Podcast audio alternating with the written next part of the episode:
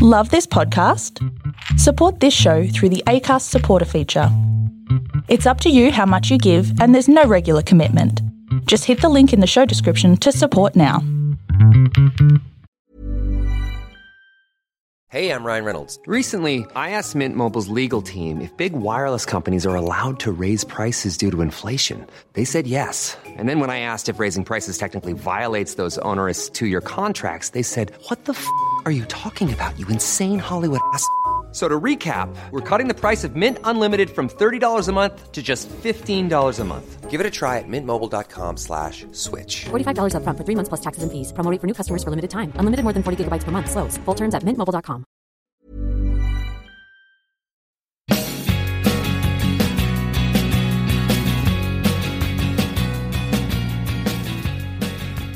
Hey everyone, welcome to the Bowlology Report. Damien Fleming here, as always. Um, bigger lockdowns in Victoria, feeling for everyone um, around the state. Not that it's um, not a problem everywhere in Australia and in the world, but um, stay safe, keep doing the right thing.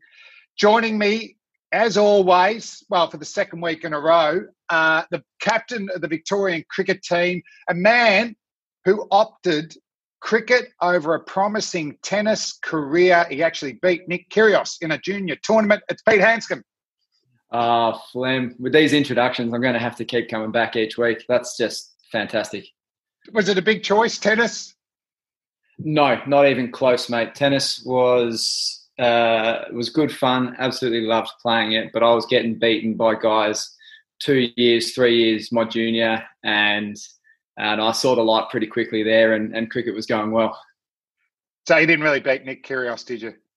No, no, no. I just no. added. I just added that because it's how rumours start too. Like, um, Well, I think there was I'm one. happy to, go, happy to go with it. Like if you if you want to um if you want to throw it out there, maybe put it in a tweet, see what he says back. Um, I mean, Well, he wouldn't remember if I beat him or not. So let's let's let's go with it. I think I'll edit my apology out and just announce it because AB de Villiers, if you've seen, you know, like he was number one rated squash player in uh, South Africa. He, he, you know, he's off scratch golf and there's about eight things, and then I think there's only three that are correct. But if you just keep giving it a bit of oxygen, Yeah. It If you gets massive. there, Flem, people will people will start to believe it. So I'm um I'm happy to go with it if you're if you're with it too.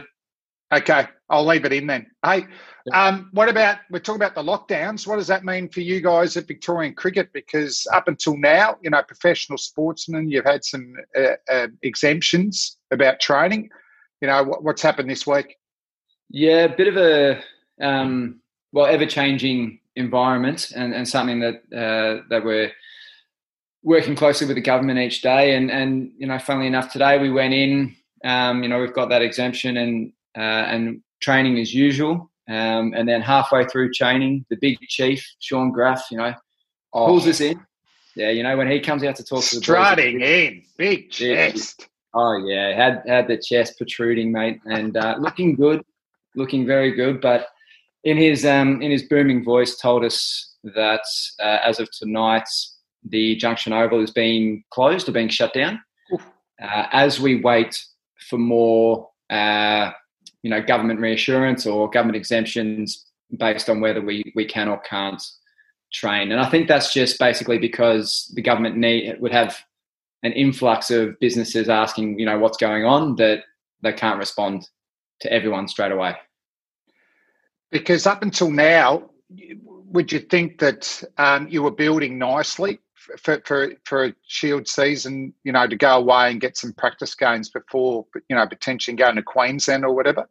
Yeah, we've been uh, we'd started skills, you know, maybe six weeks ago now, five weeks ago, and, and the boys were were building nicely.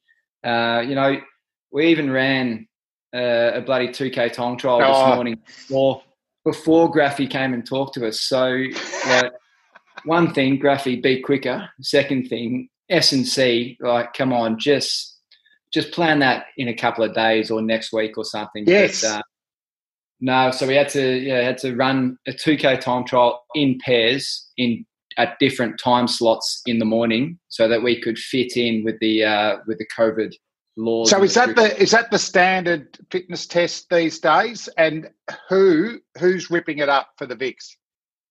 Yeah, that's that's sort of the standard one. We've got um, got two k time trial and then a couple of gym things, liftings, one one rep kind of stuff, um, and probably Will Sutherland is the Ooh. is the dominator.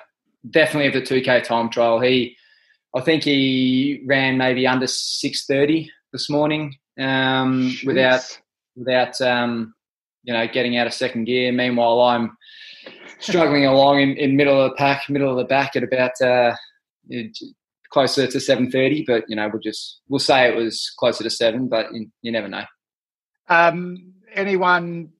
Well, I've got a, I've got a bit of a theory. Actually, Jane. Um, uh, Will's dad, James, was a good runner. Even though he's about six foot five, he, his years yeah. in the squad, he, he was always up there. Um, when I first started, you know, it was just random. A fitness guide turn up, and we, if we're training at the junk, we just have to run the lake.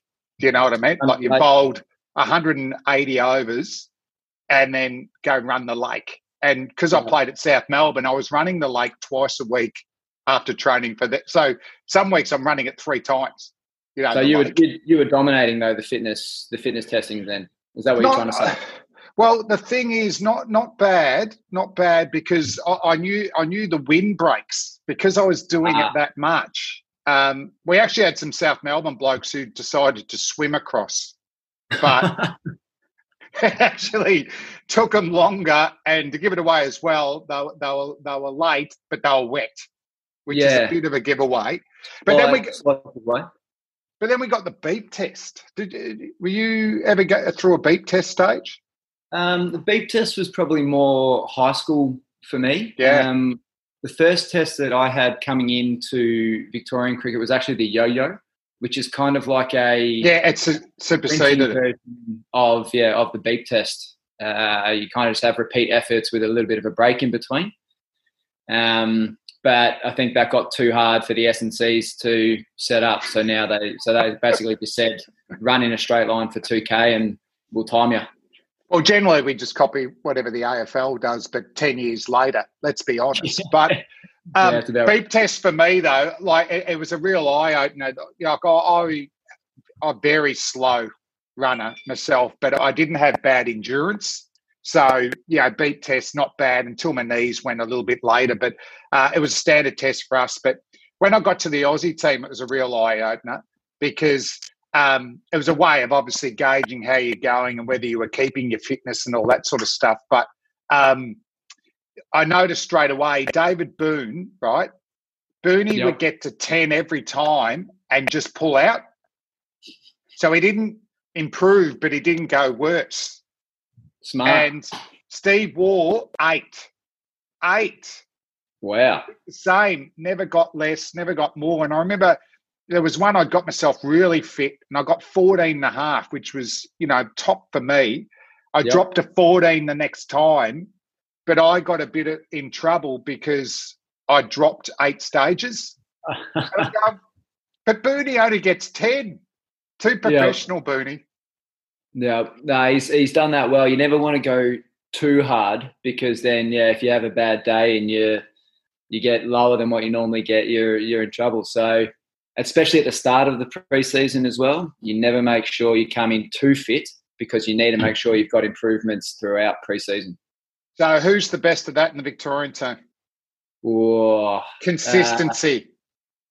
Uh, I'd say, well, I'd say Seb Gotch is a is nah. a good one for for coming back, maybe a little underdone, but allowing himself enough time to you know really get up and firing for for the season, and it just makes him it makes him look great. You know, as he gets on this um, uh, exponential curve, basically of fitness, um, and it's yeah, you know, it's praises all around. Well done, Seth. um, now we talked last week. What, what what's happening else at home though? Yep. Uh, any any TV? Well, not not not a great deal uh, TV for me, mate. Now that I'm you know, helping helping you out on the Bowlology reports. Of a lot of my time's been, you know, based around research and, and trying to find out some some interesting stuff, maybe some fun things. Um, what about you, mate? What's uh, what you've been doing this for years, so I dare say you've got a bit of time on your hands. Yeah, I've um, you know been Netflix has got me a fair bit, but um, I tell you what has on Fox Sports is is the World Series Classic. So you, you tend to get um, people watching it and then asking your questions on social media, and the big one this week has been Australia versus Australia A, which was a series back in 1994 95. England were touring, Zimbabwe were touring. I think Cricket Australia or the ACB were worried about Zimbabwe's performance. Well, they should have been worried about England's as well because Australia A actually made the final. And we played them three times. It was such a weird series. So Australia A generally were the up and coming players you yeah. know, Damien Martyn was captain. Um, you know, Ricky Ponting. Um, yeah. They had a couple of older guys, good veterans like Merv and, and Paul Reiffel. Uh, I think Michael Bevan might have ended up in, in, that. And we had sort of the older team. So we, I remember the first game, I thought something was up because we played at the Gabba and I'm bowling to Queensland hero Matthew Hayden. Uh, yes. And I've I've never copped so much shit on the boundary line in my whole life. And I remember just you're playing for Australia. Well, I looked down at my badge and just to reconfirm, re- I'm playing for Australia and I'm getting out and out abused. The Victorian bowling to the Queensland hero. Yep. So I was, I was starting to think, well, this could turn a bit ugly. So they make the finals and we go to Sydney. All right. And the things I notice here is the selectors are worried. They want Australia to win. Paul Reiffel, who's the best bowler for Australia A, um, comes over to us and they make him 12th man. so, which was weird because I was 12th man in a previous game and Pistol said to me, This is not fair. You're the 12th best player in Australia, but the 23rd best player is playing. You're... So that happened to Pistol on the on the reverse. Yeah, then there yeah. was this big altera- uh, altercation between McGrath and Hayden. Big Haydos got his big chest out. Um, Glenn's ch- chesting him as well. So I think that said to the viewers, this is absolutely serious. Serious. Yeah. But for me, I learned about the fickleness of cricket. Early in the summer, we're playing England in the Test matches, and we bowled first in the Sydney Test, balls swinging everywhere. It was just a good year for cookers. I, I, don't know if they're like red wines, if they have good years, but these these red cookers, I wish we could have bottled them up, and bowling to a guy called Graham Gooch, who's an outstanding player, beat him three times, and I and it was swinging heaps. So I just got closer and closer and closer. Bowl one on middle, bit of a dream ball, nick to Heals, one for none, end of the over, walk down to fine leg at the SCG, standing ovation, and that's big. You know, for a Victorian to yep. get a standing ovation, like I've been abused a bit in state cricket up there. So month and a half later, finals, Australia A um, I'm not going to lie to you, I had a reasonably big night. That that that was the protocol back then. I won't dob in who I was out with, um, um, but he's called the judge, and um, so we bowled. Great man, Judgy yeah, Law. Uh, yeah. We need to get him on for a chat. He can maybe tell talk us through the story. Come on, and my great mate Greg Blewett. He was the biggest improver that summer. So he wasn't starting with Australia A comes in and he's belting the ball everywhere. He's bowling his 10 overs. He is on fire and gets himself into the test team. But good mate of Blues, ran in, maybe a little bit hungover, a bit stiff. Three half volleys on leg stump, right? Which he just smashes just help, for four. Just helping out a mate, though. That's see, that's no. maybe the first one. So, Pete, yeah. I've got none for 12 in the first over. Walked down to the same area at fine leg, which I did during the test match. Guess what? Got another standing ovation. Those fickle bastards, I tell you. Mate, it's you, you, go out of Victoria and it's a different, it can be a different world. Um, it is a different world. But, did you did you check out any of that Australia A stuff? What was funny enough, yeah, watching it. I ended up. I watched a couple of the games. Um, the one at the SCG and the one at the MCG. Um, the one the games I saw. You featured nicely the one at the the MCG. Did you? Yeah. That one. I thought. I thought that's why you, you might have been rewatching them. Yeah, it just it hurts me. I think I got four for twenty. It doesn't go in your in your figures. It's not rated an international game. It would have got my average down. Ah, gee, that would have Um, helped. But I don't want to talk through how I got Hayden, Ponting, Robertson, George, all them. Um, my memory of that game was Booney, right? This is the most animated I've ever seen him on the field. You know, Booney, big moustache, big image, but he introverted character, and you'd never see his lips move. You know, he always he was a low talker, Booney, but what a great man. What a great man to have a beer with. But he got his only wicket for Australia. Phil Yes. Emery, we're naming names. Phil Emery played for spin and was Never- dismissed. I've never seen Booney. Go, Booney went off. Booney, Booney's putting the ball down with two, maybe three revs on it. Mate, ball's going straight. Um, yeah, he was, he was a happy man after that, that's for sure. Uh, he, he was pumped, but we- Australia nearly won both games. It went down to the last over. Yeah, yeah, yeah. Well, I mean, they, like you said, they had the crowd on their back, um, and and just going against you guys, which I've, it's that's extraordinary. Sort of typical Australian crowd though, going for the underdog. Um, bit of that tall poppy syndrome, you know, bring bring bring the elite back down and and go for those underdog guys. But it was great that they were they were awesome games. And massive crowds as well. And uh, I remember when the final nail on the coffin of Australia A was like Tubby Taylor, our captain, was not happy throughout. You know, these brash youngsters were just showing us up, really. We ran the victory lap, you know, which you do with the trophy, and we seriously got booed the whole way around. And I Oh, just no. knew to myself, Tubby, the look on his face was going, this is never going to happen again. And it didn't. Um, and I put a poll question out there. Who did you support? What do you think the percentage was? Australia versus Australia A? Well, judging judging by that, I'm going to say Australia A by a country mile. Yeah, about three quarters of the vote. oh, there you go. but who knows? We might see it again one day. Yeah, yeah, bring it back. Good fun. Pistol Pete's things you need to know in cricket this week.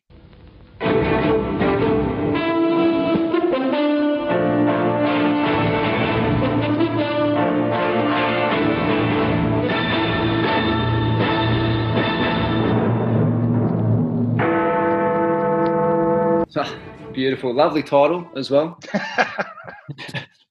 Might need a bit of work, but um, yeah, a little bit of news coming out this week. Uh, the IPL is set to be played. Has been moved from normal March April months. Has been moved to September nineteenth to November the tenth, uh, and to be played in the UAE. Um, so, I mean, it's good. It's good that we're getting cricket to go ahead. I'm all, I'm all for being able to play cricket. Um, unfortunately, those dates are also going to clash with, uh, well, our Shield season, our, our domestic season here back home. Um, so that'll be Yeah, I- interesting to see what, what a couple of players, what happens to a couple of players there. Yeah, it's not the first time they've played in the UAE, so I think they're pretty confident. You know, they can get it going. There's a few stadiums there, but um, be very interesting, isn't it? Like building into a test series, but also with the lockdown at the moment, I, I'm really worried when domestic cricket will start in Australia too. Yep. Yeah, yeah. Well, I mean, there's talk of another thing is, is there's talk of these hubs um, for potential domestic cricket. Um, this year, obviously, there's still a lot of water to go under the bridge there between the ACA and CA uh, in Yeah. terms of how that's all going to look, what dates, uh, you know, that might be, and, and in terms of whether we get a full season in, half season, or you know, we wait for uh, the Big Bash and, and the Test cricket to start, and we go from there.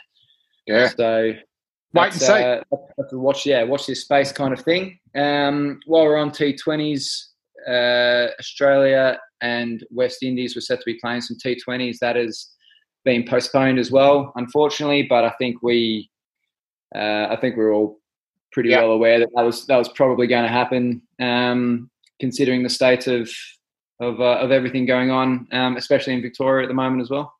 I think they, it was linked in if the, the T20 World Cup had gone ahead too. They, they were sort of like warm up games, weren't they? So I'm not surprised by that.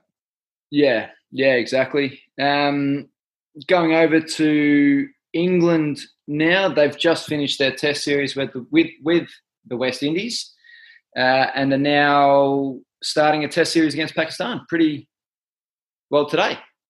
Uh, yeah, tonight. The, yeah. There we go. So get out, listen to this, uh, put the TV on mute, and listen to, to us talk while the, the game's on in the background. um, yeah, it'll be interesting, won't it? I mean, you played uh, Test cricket against Pakistan. I mean, they're, they're, a seriously talented team. You know, I just worried that uh, Windies won the first test, didn't they? Like it was sort of even. The preparation didn't really come into play, but England having played three tests, uh, you know, that's going to be tough for Pakistan. Yeah, yeah, I think you're, you're, spot on there. England have had have had a lead in now, that and they're hitting their straps. Uh, you know, their their bowlers are starting to fire. Uh, their batters are brilliant, especially in their yeah. own conditions. Um, but I, I, wouldn't mind staying on this for a little while, just talking about a bit more about Pakistan um, and some of their guys to look out for. And I think a key man for Pakistan is, is going to be uh, Babar Azam. I think that's that's a given. Um, just looking at his last seven innings, he scored 400s. Uh, now, I know they those innings were a little while ago and, and potentially in, in different conditions, but uh, you know, I think he's going to be a big, big, big man that they can build. Totally uh, agree. Um, totally agree. I love watching him play. I mean, he if he keeps going on that curve, you know, he, he struggled a bit in Test cricket when he started. I mean, you played a couple against him early on, but um, the curve's on the incline.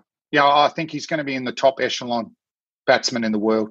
Yeah, definitely. And I think that's that's just him finding his feet in Test cricket, and you start to get that that self belief after you know you get backed and backed to to play more games and own your role and own your spot. Um, he is without a doubt owning his role and spot right now, and he's doing doing a, a great job for them. Um, another who's guy gonna, who's going to oh sorry keep going no, no. sorry. uh, another guy I was interested in um, that was taking an indefinite break from Test cricket, but has has come back and said he'd, he'd play for Pakistan is, is Wahab Riaz. Um, yeah. As a, you know, if he comes back in, that's that's an experience uh, experienced bowling attack. He could really help some of the young guys uh, like like Naseem Shah help him help him along. Um, you know, we're talking fast. Shaheen Afridi's a, a gun as well, isn't he? That he's going to take yep. over 200 Test wickets easy. Yes, yeah, definitely. Um, and it's it's just exciting. I think they've got some some real pace uh, that they'll be able to utilise in England, and, and, hopefully some experience there as well. And I think Mohamed Abbas, who who might have been injured, you know, didn't play the first Test against us um, last summer, but he um, big factor in England. He'll yes. get a lot of wickets over there. Yeah, and he's played a bit of county cricket as well, so he'll probably understand the conditions uh, and what he'll what he'll need to do when he's when he's running into bowl. Um, but finally, I think just while we're on it, the the big question is having seen the, the test with West Indies, whether they go uh, two spin or or just the one. Um, it seems to be like some quite dry dry wickets at the moment. Yeah, yeah, yeah. It it, it says that. I, don't know if England have got a match winning spinner, you know, whether it's going to take, um, you know, you take a second spinner over someone like, um, well, I'm thinking Broad, and, you know, one of their quicks who, or Archer they're talking about, aren't they? So it'd be a big call. A big call. I mean, it's hard to bring in another spinner when your quicks are that good. You, I guess, you know, you just back them in in those conditions and uh, you know, back their skills. Yeah, definitely. Um, while we're in England, this is this is uh, one of my more favourite stories. Happened overnight. Uh, England have been playing Ireland in yes. some one day one day internationals, and now it was a three one day internationals. The first two, um, happy to talk about a little bit, but you know maybe we'll come back to them. But last night, Flem Ireland got up against the old rivals. I mean, just just great to Boom. see. Yeah, boom. We just love it. They, they think they're going to smash them. Um, hundreds from from Irish players. Yep. Um, O'Brien again, who's been a bit of a nemesis of, of, English cricket. He's a big man. He hits a long ball, but um, little dent for England, who um, yeah, I mean, you played against them in the semi. I mean, the build up. I mean, their, their previous couple of years. I mean, I think they were taking one day cricket to a level batting wise that I'd never seen. Yeah, yeah, yeah, and I completely agree. I think the way England have been setting up their one day team probably over the last maybe five to six years, I think has been very, very impressive.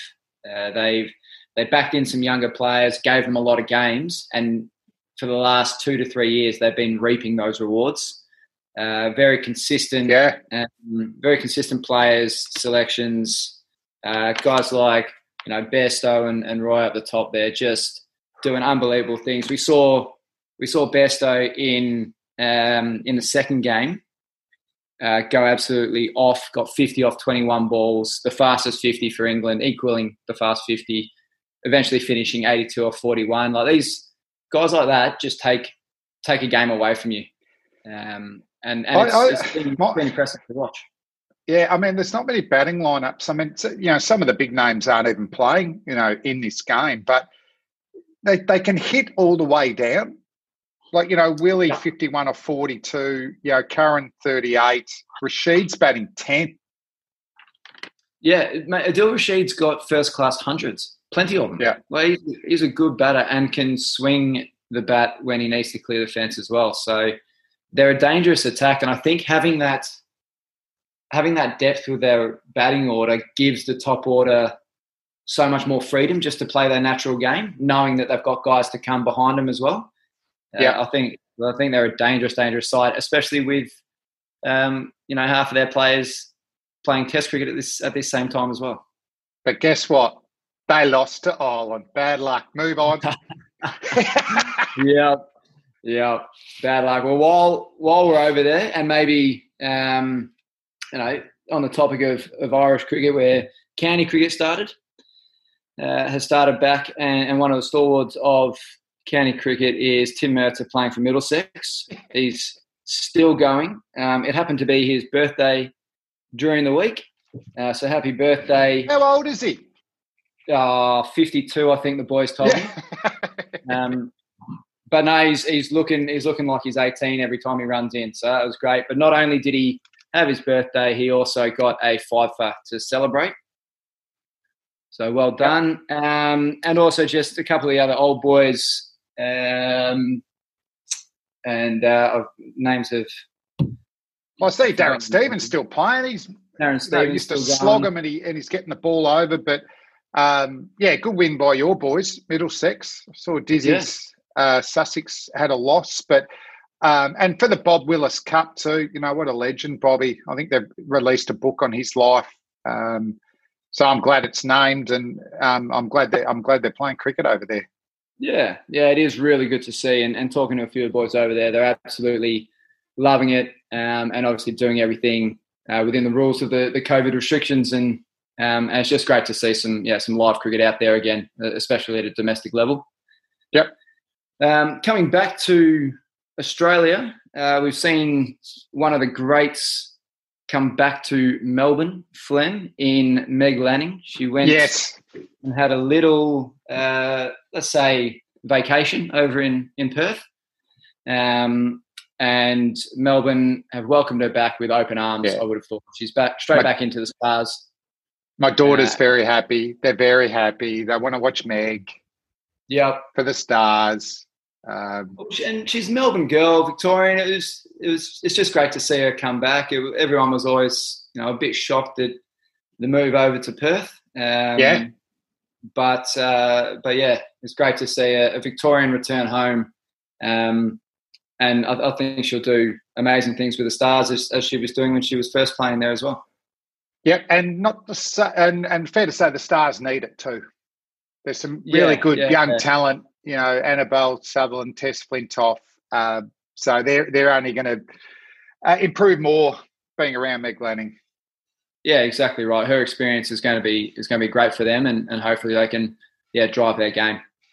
Uh, finally, for Newsweek, uh, this week is one year on uh, from Steve Smith's return oh. to Test cricket, in which was emphatic form uh, with two hundreds back to back hundreds against England in the first Ashes test at Edgbaston. Just extraordinary scenes, Flem. Uh, the fifth, only the fifth Australian ever to go back to back hundreds in an Ashes test. Uh, and it was just great to, to remember that that was a year ago. It feels like about five years ago. Seeing we've been in lockdown, but um, you know it was it was inspirational. Um, we weren't sure how they were going to go. You know, Warner was very good in the World Cup. Smithy was pretty good, but geez, he lifted once he got the whites on, and some handy partnerships with the tail too. You know, vegan venom from Peter Siddle. You know what? Ooh, how yeah. handy was that in the? You know, what a tough competitor um, Sids has been throughout his career. No doubt Justin Lang has identified that, but um, what, just a few words from yourself on someone like Peter, uh, sorry, Steven Smith. You know, what, you know, what's he like as a teammate and and and uh, and to bat with? Yeah, he's phenomenal to bat with. There's just, and, and I think everyone can see it, but he is reading the game at a at a different level. I think he understands what the bowler is is trying to do to get him out and get everyone else out in the team, and so he is able to, you know, sort of get that message across to you and, and help you when you're out there, being like, all right, look, this might be plans. Have you thought about this? Maybe moving across, or you know, potentially give your stumps up to to score through the offside, put pressure back on them. Um, he's always thinking, and you can see that in the way he plays as well, because he he seems to have so much time to do whatever he wants, and it just he's just that far in front of the game. It's it's awesome to watch. I remember watching those innings, and he's almost one of the first batsmen I've ever seen this because he's um, so weird out there with his mannerisms, and they got uh, more extreme, didn't they? His leaves and pointing at the batsman yeah. and all that. Um, you can feel like when they pan around to the slips, you feel like they're not going to sledge him because they just feel like, well, what's it going to do to him anyway? And the yeah. bowlers have sort of got their arms going, well, what can we do? Like, you know, there's a real helplessness in when he gets into that zone because what, what are your options? You can't sledge him, you can't intimidate him. Um, you know, every tactic he, he seems to have a plan against. Yeah, yeah, you definitely can't sledge him. You try and talk to him, and that just puts him more and more into the zone. Um, but he has that amazing ability of still hearing what you're saying, uh, but just smiles, gets on with it, gets back in the zone when he's when he's facing up for the next ball, and then either smacks it or leaves it in his fantastic manner and moves on to the next ball. It's it's just it's awesome when you're playing with him, playing against him uh, at shield level a couple of times. It's been it's been some some tough tough days in the dirt. Well played. Well, that was Pistol Pete's things you need to know in cricket this week.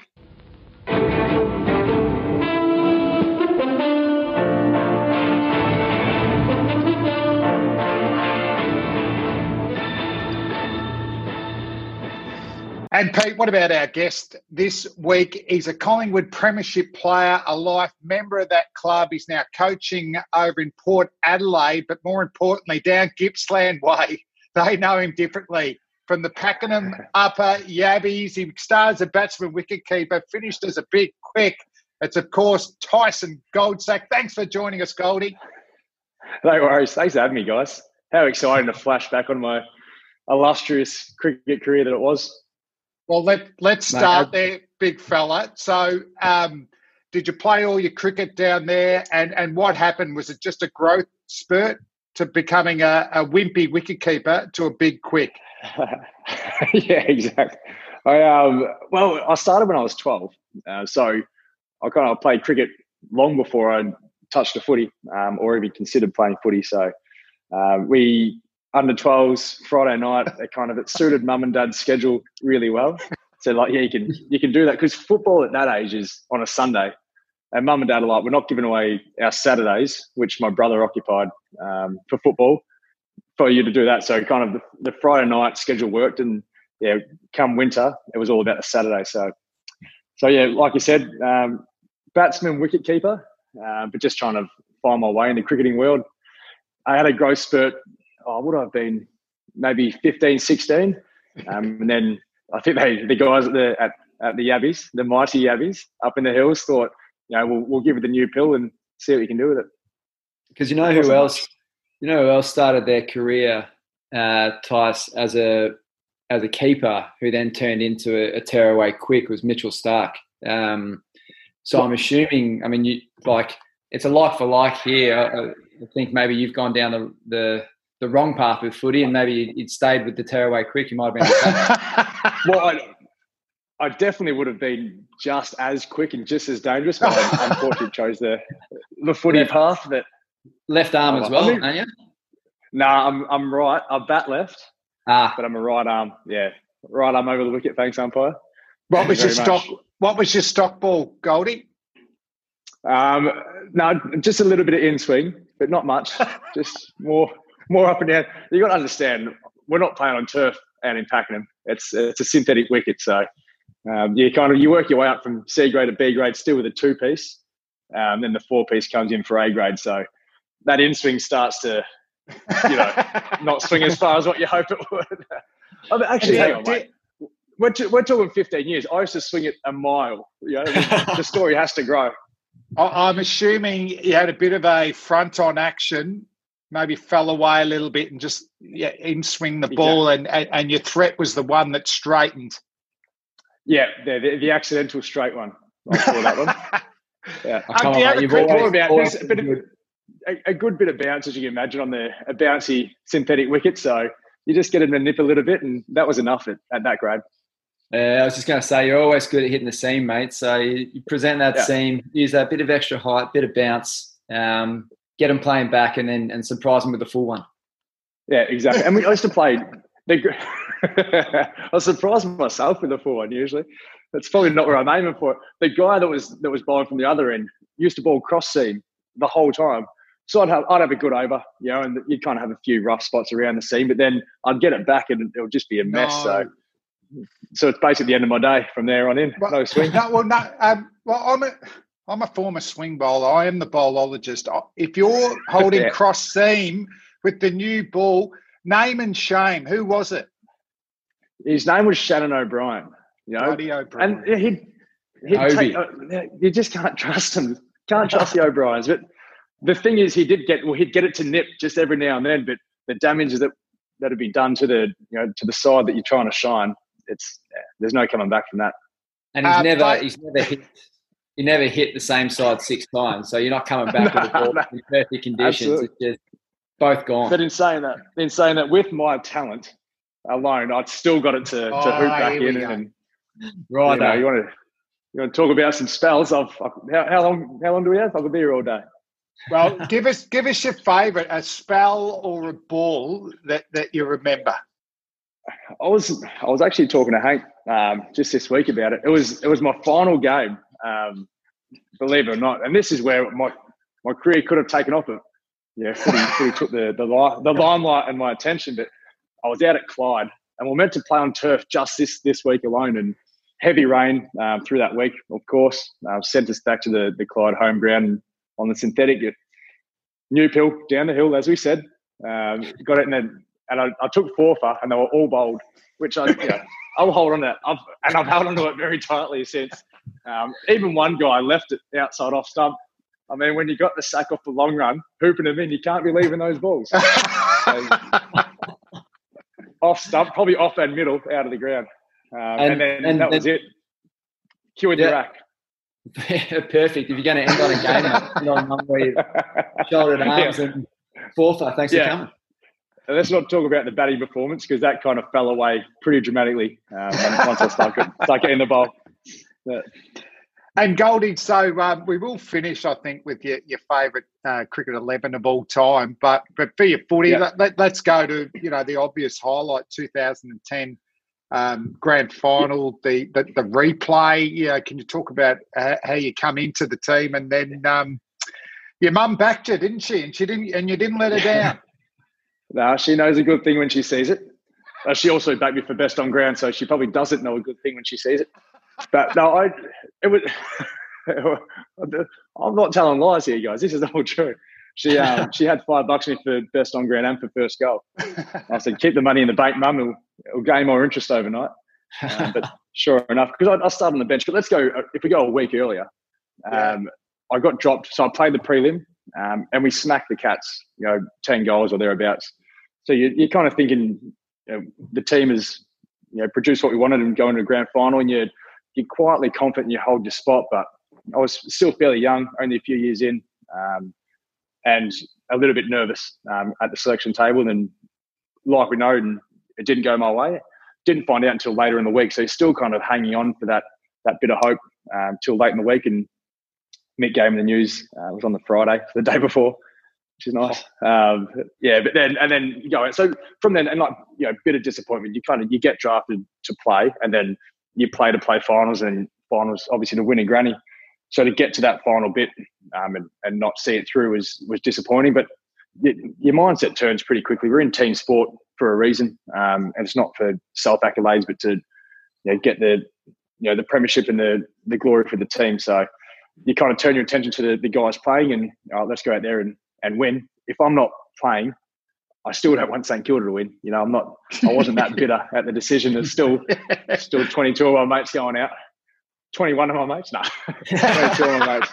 And uh, so then, but then, yeah, like we know the, the draw, the draw happened, and we had to come back and um, and play another one another game. And Mick was kinda kinder to me on that week, where he told me on the Tuesday. So called me into his office on the Tuesday. I thought, well, this is going one of two ways. I'm going to enjoy this week or not. And and then he said, yeah, gave me the thumbs up and said, you get ready to play. Um, oh, and yeah, the rest is history. I started on the bench and came on about five minutes on, and Trav Cloke had a shot and sprayed it and hit me lace out. I mean, he said he was passing, but the, um, no, I think, was, he, I think he genuinely was passing, passing the ball, and he, he got me in. Yeah, eighty-seven to one. Mum cleaned up, so it was good. Thanks for coming. Yeah, um, it wasn't too you bad. T- you touched on a bit there, Goldie. Um, but in the space of two weeks, you've gone from like an extreme high winning the prelim to an extreme low to to not being able to play to then you know actually I get another chance at this grand final business uh, and then and then winning it. Um, take us just a little bit more through the those emotions that you that you're feeling and if there was anything you did between the weeks to either keep your level or anyone you spoke to um, to try and yeah to to work through something so yeah. high and low like that? I think, um, I mean, the, the, first week is kind of that's hard because you it's not hard, but you're just kind of you're just focused on playing and you don't really you can't envision getting dropped. You're just kind of holding on to hope, like yeah, let's just let's train as as best as I can. It's a seven day break, you know, so you, you have that time. Might have been eight day break actually, so you, you have the time to prove to the coaches that you're, you're feeling good, um, you're ready to go, um, and try and keep sowing the seed. Gee, I played well on the weekend, didn't I? How about that kick that I didn't get? No, but yeah. So you, so the, the, week leading up is just all about yeah, hoping that it goes your way. Um, from the moment that it it doesn't, well, then you start to reflect. You start putting things into perspective. Um, so yeah, there's a, you know, a bit of disappointment straight away. Um, but I'd be I'd be naive to think that it wasn't going to go a different way being so late in the week until it was you know confirmed. So you if if they knew for sure, I would have found out on on the Wednesday, uh, for example. So the fact that it got dragged on, um, you start losing a little bit of hope um, by the hour almost. Yeah. So then you, but then yeah, so get told, and then you put things in a perspective. And I've kind of you know come from a a background where we're just kind of just you know happy go lucky, so to say, and just kind of very thankful for where we are and we've worked hard for, for everything we've got. Um, so so you have that where well, I obviously didn't put myself in a position where they couldn't drop me. Was kind of my main thought. If I'd played so well and I'd been playing so well in the lead up, then there's no way they could drop me and they just have to pick me. So a little bit has to fall on me. Um, and you know, you'd be yeah, yeah, you'd be you'd be silly and you wouldn't be a, a professional athlete if you if you kept blaming the coaches for the decisions made. Um, that's it's mainly up to you. And then personally, I had a, a, best friend of mine that went through some, um, went through a hard time. When I got drafted, he was working on a um, on, on, a farm, like a, an, a ranch in Broken Hill, um, as a jackaroo, and he had an accident. He broke his neck. Um, so I kind of saw what he went through early days and, and fought through. Um, as my you know footy career took off, and you know his life seemingly went the other way, um, and he's he's battled on and showed you know great resistance and you know resilience through that. Um, so you kind of put put your life into perspective that you know, it's not all bad. It's a game of footy, Oh, and yes, definitely. we're here to do to do that. But then you still have that in the background. So, not to say that you can't enjoy things when it falls your way, but also not that yeah, the life's not over. You know, so so I kind of had that, and then comes to the day of the game, and then you're in the rooms, and it's like, well, go out there, boys. Let's do this. Let's let's win because you know, not being part of a winning team is still better than being part of a losing team or not being part of a losing team. So, um, yeah, and then it was the siren goes and think, well, now's my second second chance. Um, what can we do? So it was me, Tarkyn Lockyer, Cameron Wood, straight back to the what was the Lexus Centre at the time, and smashed ourselves on the treadmill and gave ourselves every chance to to play. Um, so Maxie tells a story, Nick Maxwell, of him coming in after the game, and he just hears this thumping on treadmills and opens the door to our altitude room, and there's the three of us. Um, admittedly, Woody's probably not going quite as fast as what we are. He's a big ruck, big ruckman and can't really get, can't turn the legs over as quick, but he was trying his heart out. Um, and then, yeah, then from there you get the news early on, and then you can just enjoy it. Um, you got huge numbers to training each day. Um, the sun's out. This, the grass smells a little bit different in finals football, so yeah, you just can enjoy that. And yeah, without the fanfare of the the parade and all that leading up to the second game, you just get down to business. So Mm. it was Now good. Going- after the and then So- after the game, Pete. Yeah, we might we might touch on after the game uh, a little bit later. Uh, with a I think we'll of get the- there. the Um, mentor, mentors. I was actually filling in for Triple M Brecky um, on the Monday uh, with Eddie, and with two minutes to go, uh, the producer goes, "Ed's not here. You're going to have to lead us in." And I go, "I haven't even thought about this." Um, Yeah, 10 seconds to go, Ed comes in in his suit and just goes on a five ten minute rant. Like, unbelievable. you know, how good's this for footy? And what, what, what an absolute freak. But um, after the draw, I mean, I think like St Kilda felt like they should have won that, the, the first granny. Um, what, Yeah. what was the feeling within Collingwood? Like, um, you know, that might have been the case and we've got another chance, or um, that that no, no, we can win this. And obviously, the game was like a dream, really, from ten minutes into the first quarter. yeah. uh, The thought was we hadn't played our best footy on the you know the the first grand final. We were still in it, but they were they were coming home with a wet sail. So they um yeah they when if there was another five minutes to go, you'd think that they yeah they would have come over the top. And there was a, an unlucky bounce. Um, to Milne, um, that yeah had to had to go the other way. That then you do lose it, but um, yeah, stars aligned, got the second chance, and I think that the next week we were so we were, we were even more confident knowing that we had played so poorly. You know, at the time you think you're playing badly, or you know they did. I'm not putting myself in that you know in that cart. I didn't play badly at all. I Exactly. cheered my heart out. You were great from the stands, Uh, mate. yeah, oh, I burst on in the stands. Um, but then just realizing we did so much wrong, put those into action, and yeah, and away we went, and yeah, never looked back. And it was it one of the days to win a grand final in that that manner, um, where you, you can put the game away and enjoy the last quarter. It was it was pretty nice. In terms of your prep going into a grand final, did that change at all? Like I know sort of the the lead in week, you know, maybe a bit different considering that um, it was obviously the replay of the, of the draw. But did you change anything from your normal game? I don't know, superstitions or, or routine or whatever you have, or did you kind of just take it as just another game? Um, no, I think you just we're we're creatures of habit um, in a in a sense that you find something that works and you don't want to stray too far from that. Whether it's that superstition or it's just routine, um, it's I always put it down. It's like drying yourself after you have a shower. You dry yourself the same every single time. You don't know you're doing it, but you just do it because that's just what you know, and that's just what you feel is the best way to get you prepared to get dressed. Well, that, I think that's pretty similar with a with a with a footy week where you kind of you do your training. The sessions are the same each each week in a sense. If you have a main session into a day off into a, a captain's run, so kind of once you get to your day off, everything lines up the same, and and you just got to go through the, the motions. It's it's like similar when you play interstate. I mean, we don't go there that often, or we never used to. But once you get on the plane, you don't have to think because everything's just lined up, and you're just going to roll on. So um, I think we're we're creatures of habit um, and routine driven um, and routine based. And Yep. yeah, so the less thinking, the better. Um, and then you just know, even for a meal before a game, I, I don't eat the same meal because I'm superstitious about it. I just know that that one works. Um, and I'm probably too scared to try another one um, from week to week. Hey, mate, and So after, that answers the question. after you won the granny, did you go straight back on the, the treadmill or did you decide to have a few beers? Uh, yeah, no, I thought I was in pretty good shape at that stage, so I thought I'd done enough work. Um, it was time to let myself go. Well, it was weird. It was a week because the season got pushed back a week later. It meant everyone's holidays came forward a week earlier from the, the season end. So usually you have a bit of time around Melbourne, a week or so, but everyone had their holidays booked in. So you only had Yeah.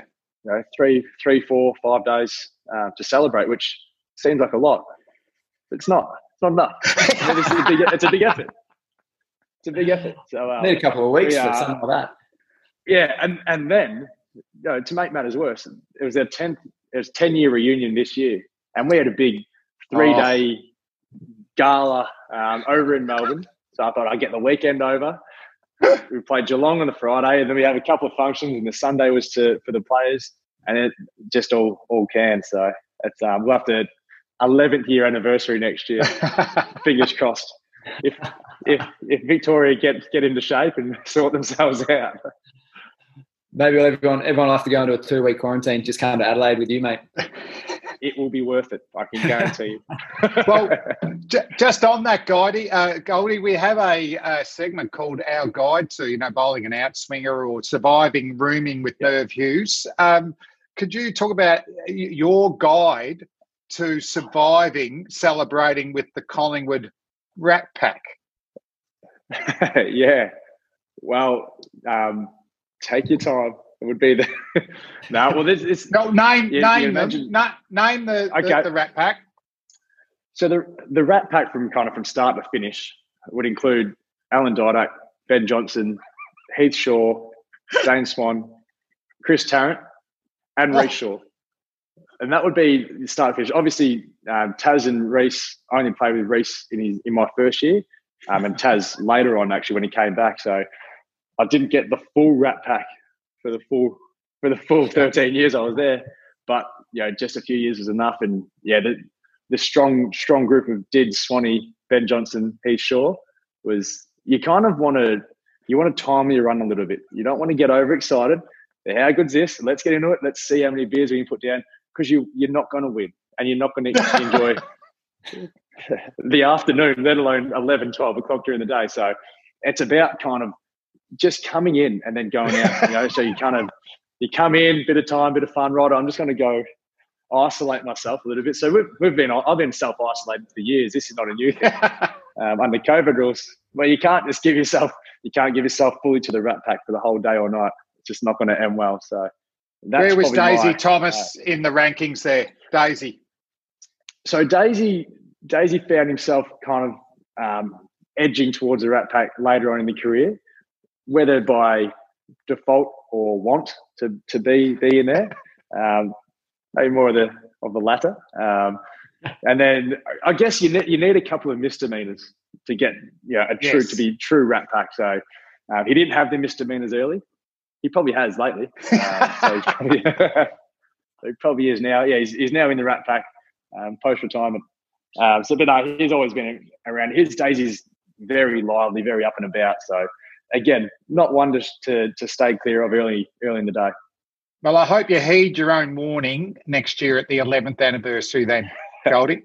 Absolutely not. No, it's no holds barred at 11 years. There's no footy career to worry about now. So, you know, I can just drink as, as much beer as I want.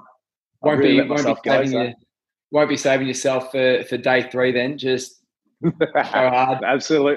right Absolutely from not. It's going to start. be a, a heavily degrading wicket, and I'm looking at score runs day one, day two. Smart, mate. You're out. You're Chennai.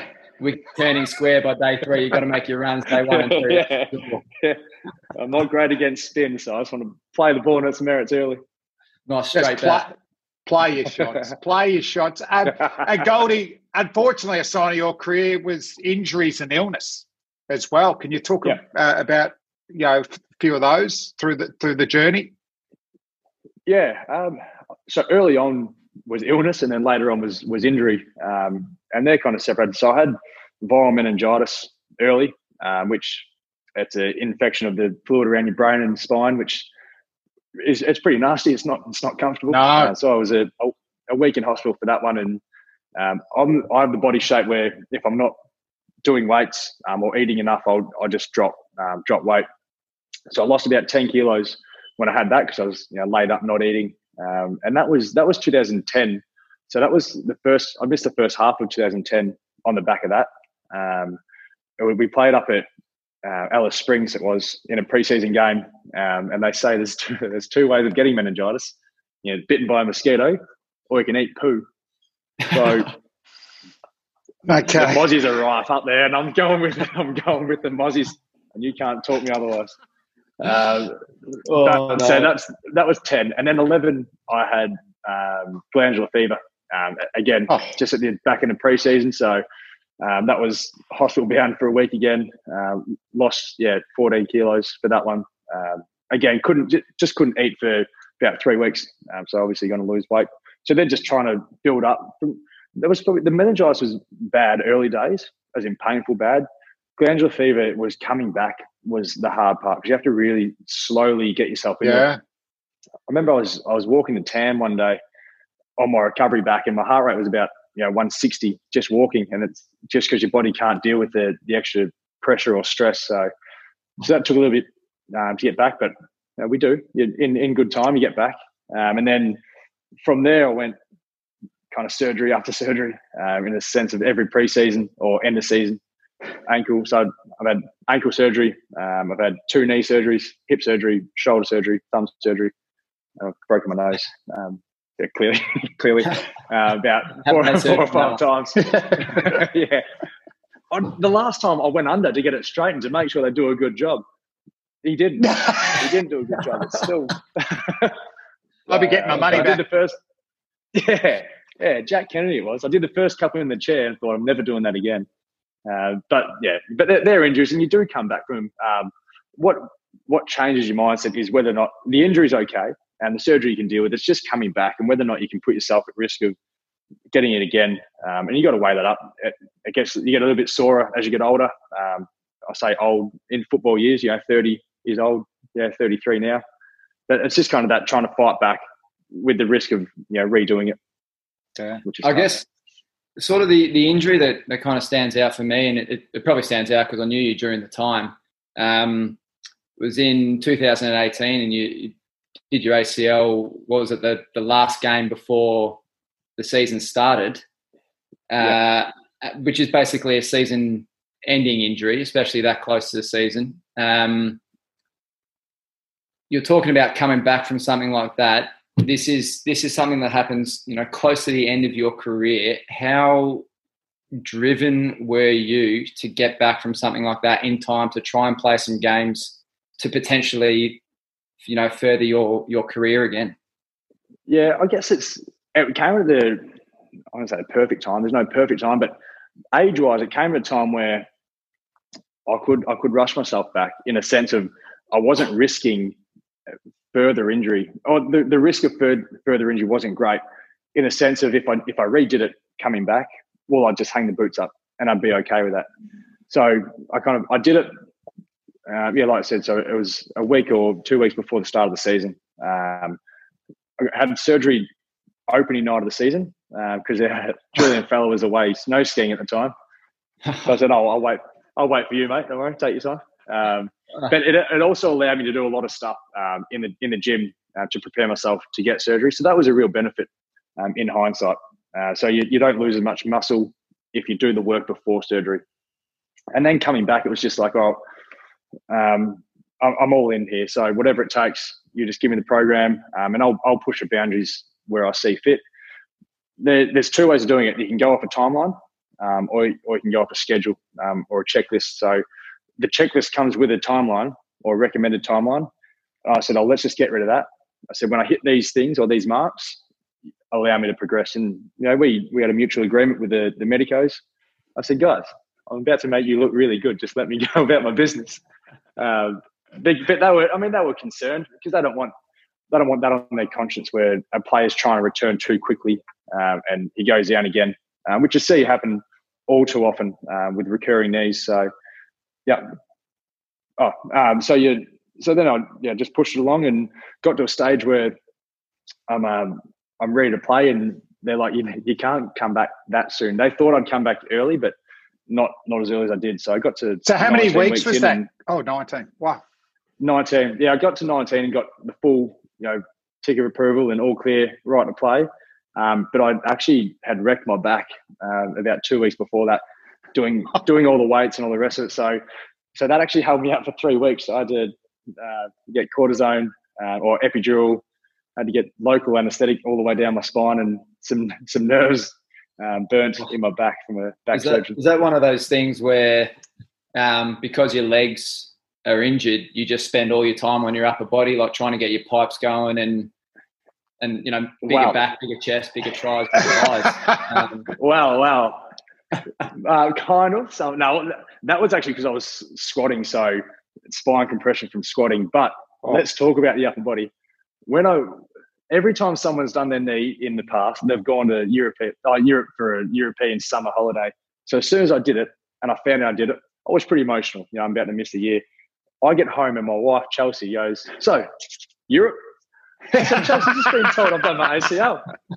Like, just let the dust settle, just just a little bit, if you don't mind. Um, but we did. We booked it in uh, and went to Europe. So the, so, so the first kind of six weeks, seven weeks um, at the club, I'm like, I'll do the legs, but I also need you know an hour a day just to try and get me in some sort of shape. Um, as you can see, it doesn't come naturally. So just wanted to look my best over in Europe. Um, I think we achieved that somewhat. Um, hey, so we Goldie, yeah, so, yeah, and with all the um, you know disappointment, selection, illness, injury, was that in some ways what pushed you towards coaching?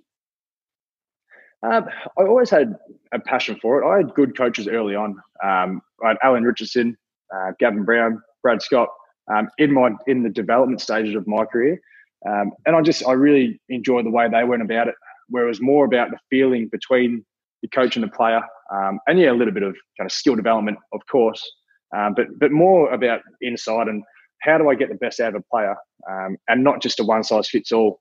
so you know work one on one with you and, and, a different one on one with you because you know you're yeah. different players and you and you respond differently. So I really enjoyed that and spending well, was 13 years in the system and you can pick apart little bits from different coaches.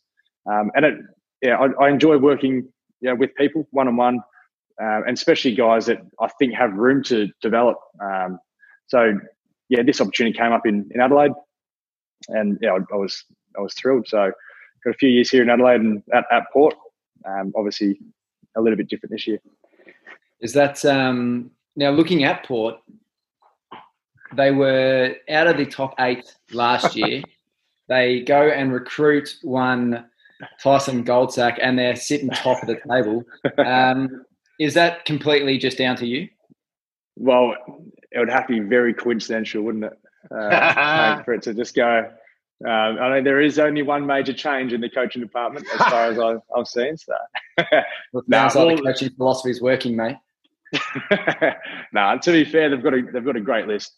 Uh, last year, we saw a few guys debut. I mean, oh. Rozee and Butters and Duursma, and they're they're stars. So yeah. they've just kind of yeah injected that excitement um, to the players that were already there, and that they had a good core, um, and everyone's just just playing their role, and um, yeah, Ken's doing a great job, um, just keeping everyone aligned. Um, assistant coaches are great. So for me personally, to not develop. So now I'm talking as, for my development as a coach. I see it as a, I'm into my apprenticeship as a coach, and I've got great people to learn off. Um, Brett Montgomery is is my yeah. line coach. Um, so yeah, he's he's a genius, and I get to work with him day in day out, which is which is great. So I'll just pick his brain as much as I can. And it's a bit of a trendy role, isn't it? The the, the playing coach. We you know, we see it in the, the, the VFL. You know, Brett Deledio was going to do it. I think Andy Ottens for, for Box Hill. It hasn't worked. Will you look to still try and play next year? Uh, yeah, I will. I will. I, I am getting a bit long in the tooth, but I mean, I've had well now. I like, pretty much had 18 off. Played 19. I've had this year off. So if I'm just going to oh, go one, one, I reckon I could play till I'm 40. That'll be, that'll be, that'll be great. So I'm I still I still get to train. So actually, when if we're lower numbers or or odd numbers at training, I'll throw me a jumper and, and in I go. So I still get to, to play or train with them um, during the week.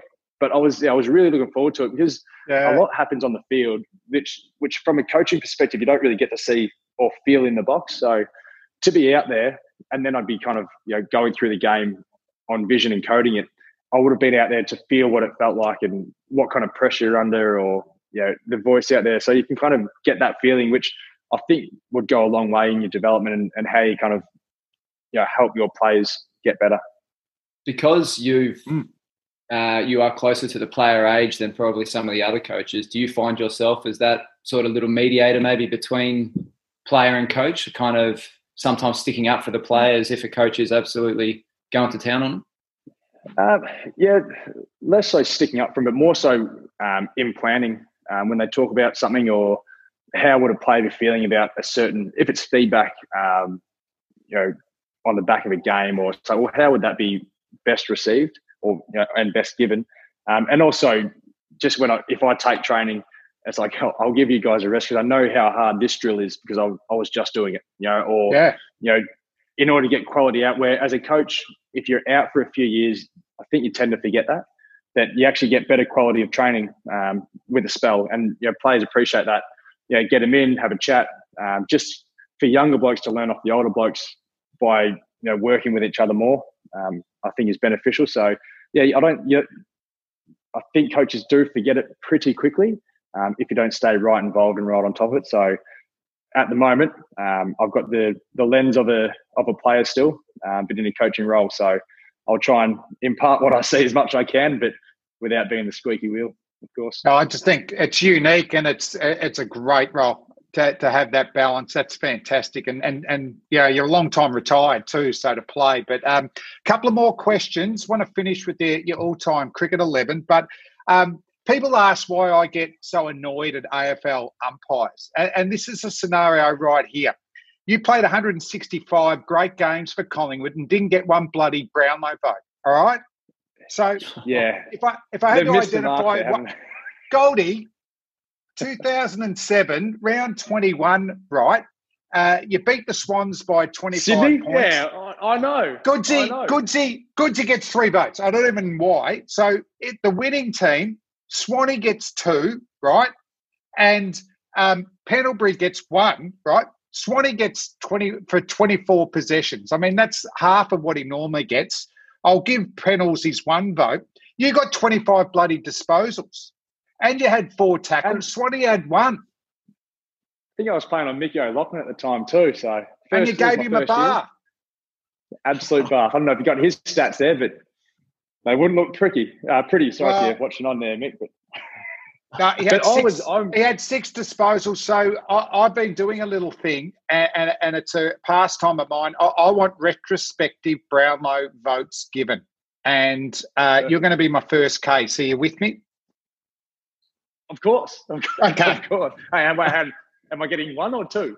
Or three? No, you're getting three because Goodsy they lost. I know three? Goodsy's a superstar, oh, but I'm giving you three because you had the most possessions, Perfect. more than Swanee at that. Perfect. Um, I mate to although, finish. Although, is, oh, sorry. What's what's more important? What's more important, having a three votes or having the record of not getting a Brownlow vote?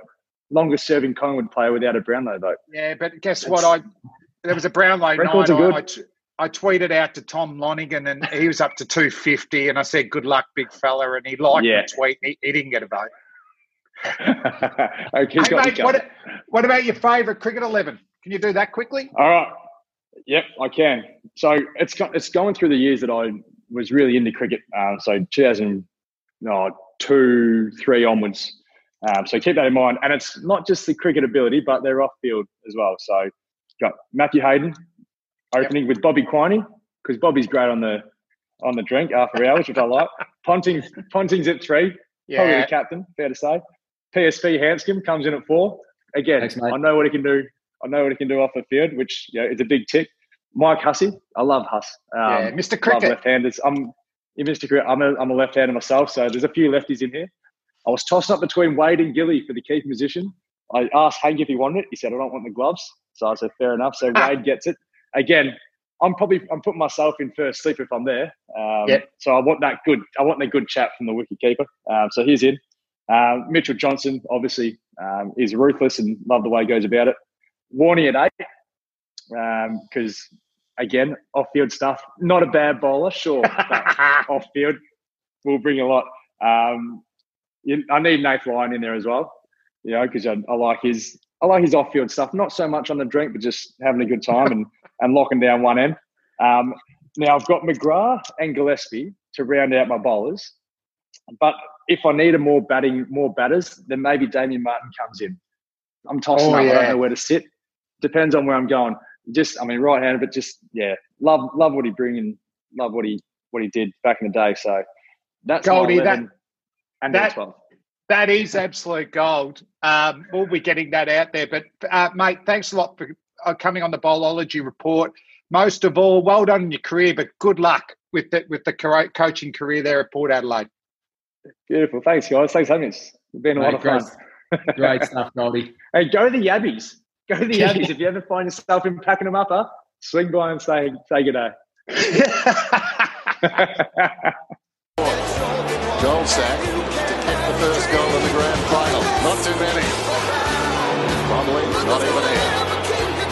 Goal sack kicks it. And Pete, how good was that? Talking to, to Goldie. Oh, awesome! He's a he's a great man, Goldie. Always uh, always up for a bit of banter, a bit of fun. Um, but a smart man as well. He, he knows what he's talking about. Yeah, I think uh, at the end of his career, you know, you could see that his teammates admire him. Um, he's going to do some good things in the coaching world, and um, who knows, might get the ball in hand, bowl some bounces at some stage. But um, Hey, mate, uh, Goldie was fantastic. Um, just finishing up, a shout out to our Mexican listeners of the last podcast. Maybe you inspired them, Pete. Uh, all two of them. Um, yep. I wanted to give an update on Mexican cricket, you know, the games between the Tequilas, the Super Kings, and the Tyrants. But I looked up the Mexican cricket website, and all it had was, in big headlines, no upcoming events at the moment. Oh, that's a shame. That's a shame. So, it's going big in Mexico.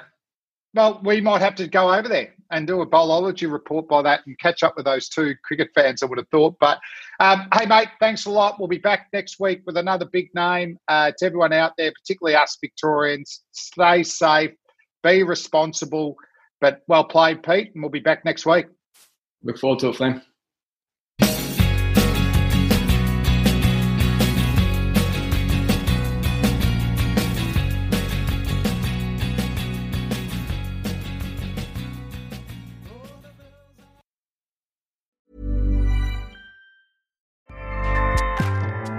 ACAST powers the world's best podcasts.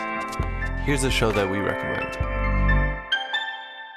The Real Housewives is a guilty pleasure for most, but if you're looking to not feel guilty about that pleasure, tune in to Everything Iconic with me, Danny Pellegrino, where I break down all the messy moments and behind the scenes antics of Bravo's popular franchise. And on Everything Iconic, I also interview celebrity guests like Kelly Ripa, Keke Palmer, Drew Barrymore, Cameron Diaz, and more about their guilty pleasures, their past work, and so much more. So if you're pop culture obsessed and find yourself watching way too much reality TV like me, tune in to Everything Iconic with Danny Pellegrino wherever you listen to podcasts. ACAST helps creators launch, grow, and monetize their podcasts everywhere. ACAST.com.